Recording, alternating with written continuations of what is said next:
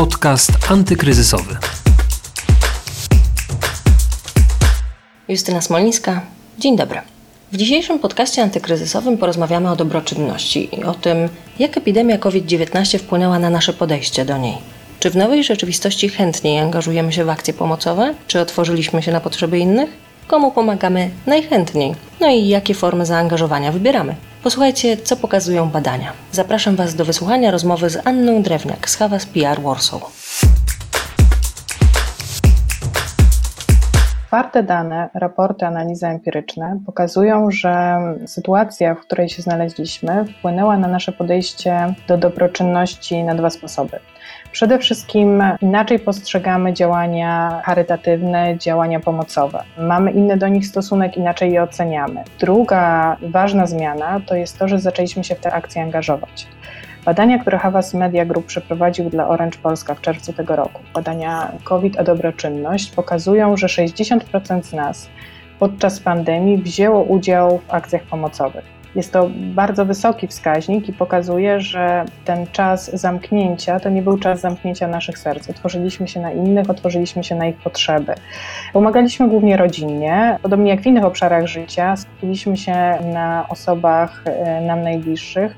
To oni byli głównymi beneficjentami pomocy, którą nieśliśmy to na nich się skoncentrowaliśmy, skoncentrowaliśmy swoją uwagę.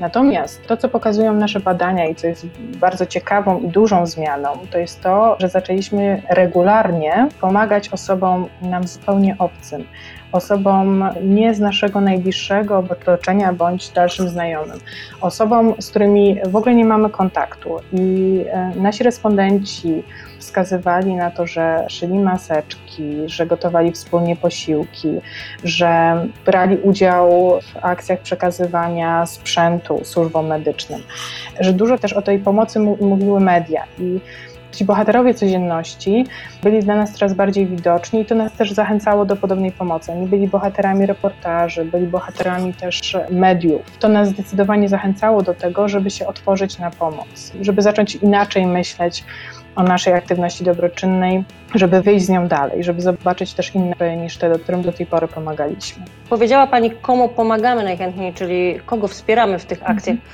ale trochę też powiedziała Pani już, jak pomagamy, jakie formy zaangażowania wybieramy najczęściej. Czy teraz mhm. rzeczywiście ta pomoc taka nie tylko finansowa, ale także poświęcenie swojego czasu. To jest jakaś kompletna nowość dla nas, Polaków? Ten odsetek pomocy bezpośredniej, ta wartość pomocy bezpośredniej była dosyć wysoka, bo tą pomoc bezpośrednią czytamy na dwa sposoby.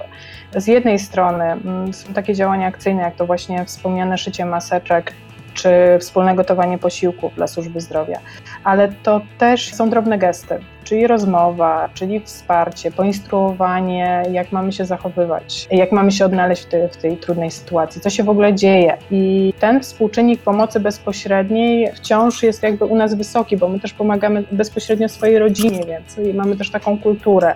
To, co się zmieniło, to doszła taka grupa nowych pomagających. To już nie są osoby, które są zaangażowane, w, działają w jakichś organizacjach i, i są zaangażowane bardzo regularnie w tę pomoc, ale też tacy nowi bohaterowie. E, bohaterowie codzienności, czyli osoby, które pod wpływem pandemii zdecydowały się coś zmienić w swoim życiu, e, zdecydowały się pomóc, otworzyć się na innych, spojrzeć dookoła siebie i zacząć działać.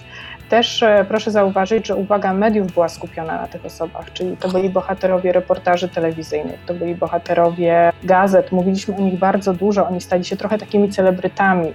I to nas skłania, pokazanie takich wzorców do tego, żeby w swoim otoczeniu działać podobnie. Ale czy nadal w takim razie najchętniej wybieramy jakieś takie duże akcje pomocowe, znane, duże fundacje, tak jak WOŚP właśnie, czy też skłaniamy się do takich e, zupełnie nowych akcji i zupełnie nowej pomocy, której wcześniej nie świadczyliśmy? Jeśli chodzi o tą pomoc materialną, to tutaj wciąż wybieramy duże organizacje, duże fundacje. One dają nam poczucie bezpieczeństwa i też mamy e, do nich zaufanie. Przeprowadziliśmy w, też w czerwcu tego roku badanie Koronabus, badanie postaw Polaków i w takim pytaniu o to, które organizacje, fundacje kojarzą się z pomocą e, w czasie COVID-u, to wśród tych organizacji trzeciego sektora, wśród fundacji dominował WOŚP, tak jak słusznie Pani wspomniała, i to był najwyższy odsetek. WOŚP też otworzył swój fundusz interwencyjny na pomoc taką bezpośrednią, nie tylko zbierał te środki na pomoc szpitalom od firm, ale też od e, takich indywidualnych darczyńców.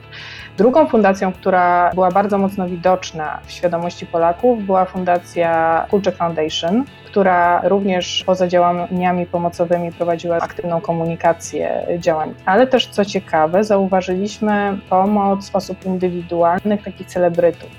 Na bardzo wysokim miejscu znaleźli się celebryci w naszej świadomości, chociażby małżeństwo Lewandowskich. To właśnie oni zaczęli nam się kojarzyć z pomocą i pytając, kto pomaga, oni zajęli bardzo wysokie miejsce w naszych badaniach. Natomiast jeżeli chodzi o taką pomoc bezpośrednią, czyli przekazywanie swojego czasu i umiejętności, to tutaj rozkwita pomoc sąsiedzka, czyli pomagamy tym osobom, od których sami oczekujemy pomocy. To jest nasze najbliższe otoczenie, to jest społeczność lokalna.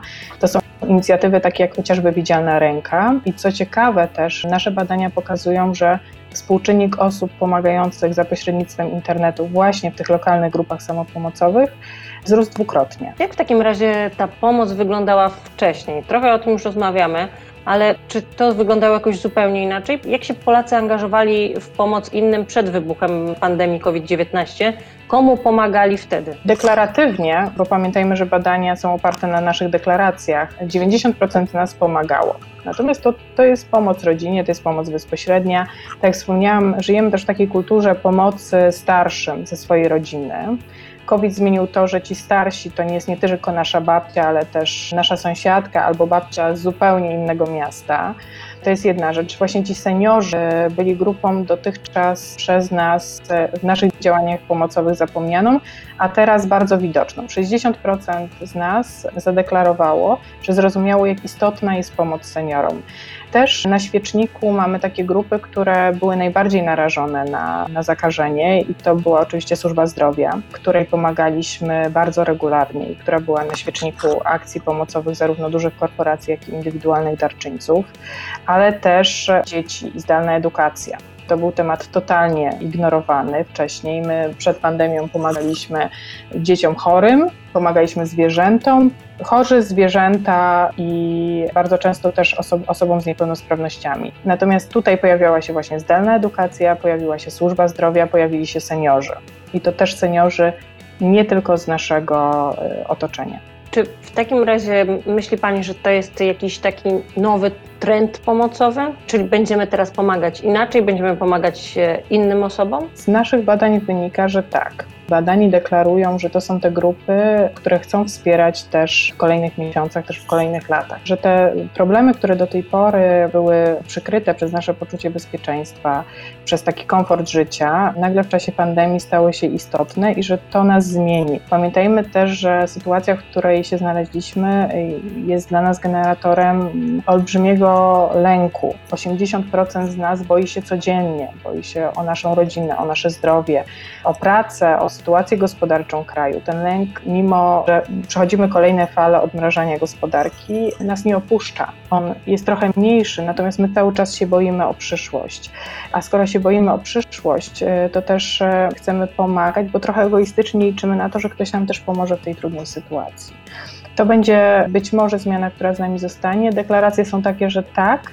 Prognozy socjologów też na to wskazują, że jednak e, z taką sytuacją nie mieliśmy do czynienia od trzech pokoleń i to coś zmieni. No właśnie, powiedziała Pani o tym, że zmienią się może cele osoby, którym będziemy pomagać w przyszłości, ale czy takie stałe zaangażowanie na wyższym poziomie też w te akcje dobroczynne z nami zostanie?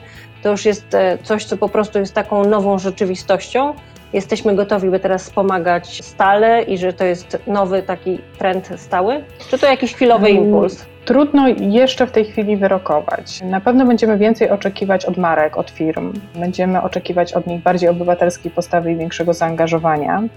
Będziemy też być może oczekiwać więcej od siebie. Pandemia sprawiła, że zaczęliśmy regularnie pomagać, nie tylko akcyjnie. Być może te nawyki zostaną z nami na dłużej, natomiast zdecydowanie moim zdaniem większy wpływ będzie miały te oczekiwania konsumentów, oczekiwania w stosunku do marek. Bo proszę zauważyć, że tutaj też te akcje pomocowe prowadzone przez duże korporacje, przez duże firmy, przez spółki Skarbu Państwa były mocno zauważalne przez nasze społeczeństwo i były intensywnie komunikowane.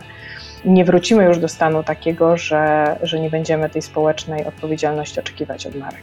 Dziękuję bardzo za rozmowę. Naszym gościem była dzisiaj Anna Drewniak z Havas PR Warsaw. Dziękuję Pani Anno. Dziękuję bardzo.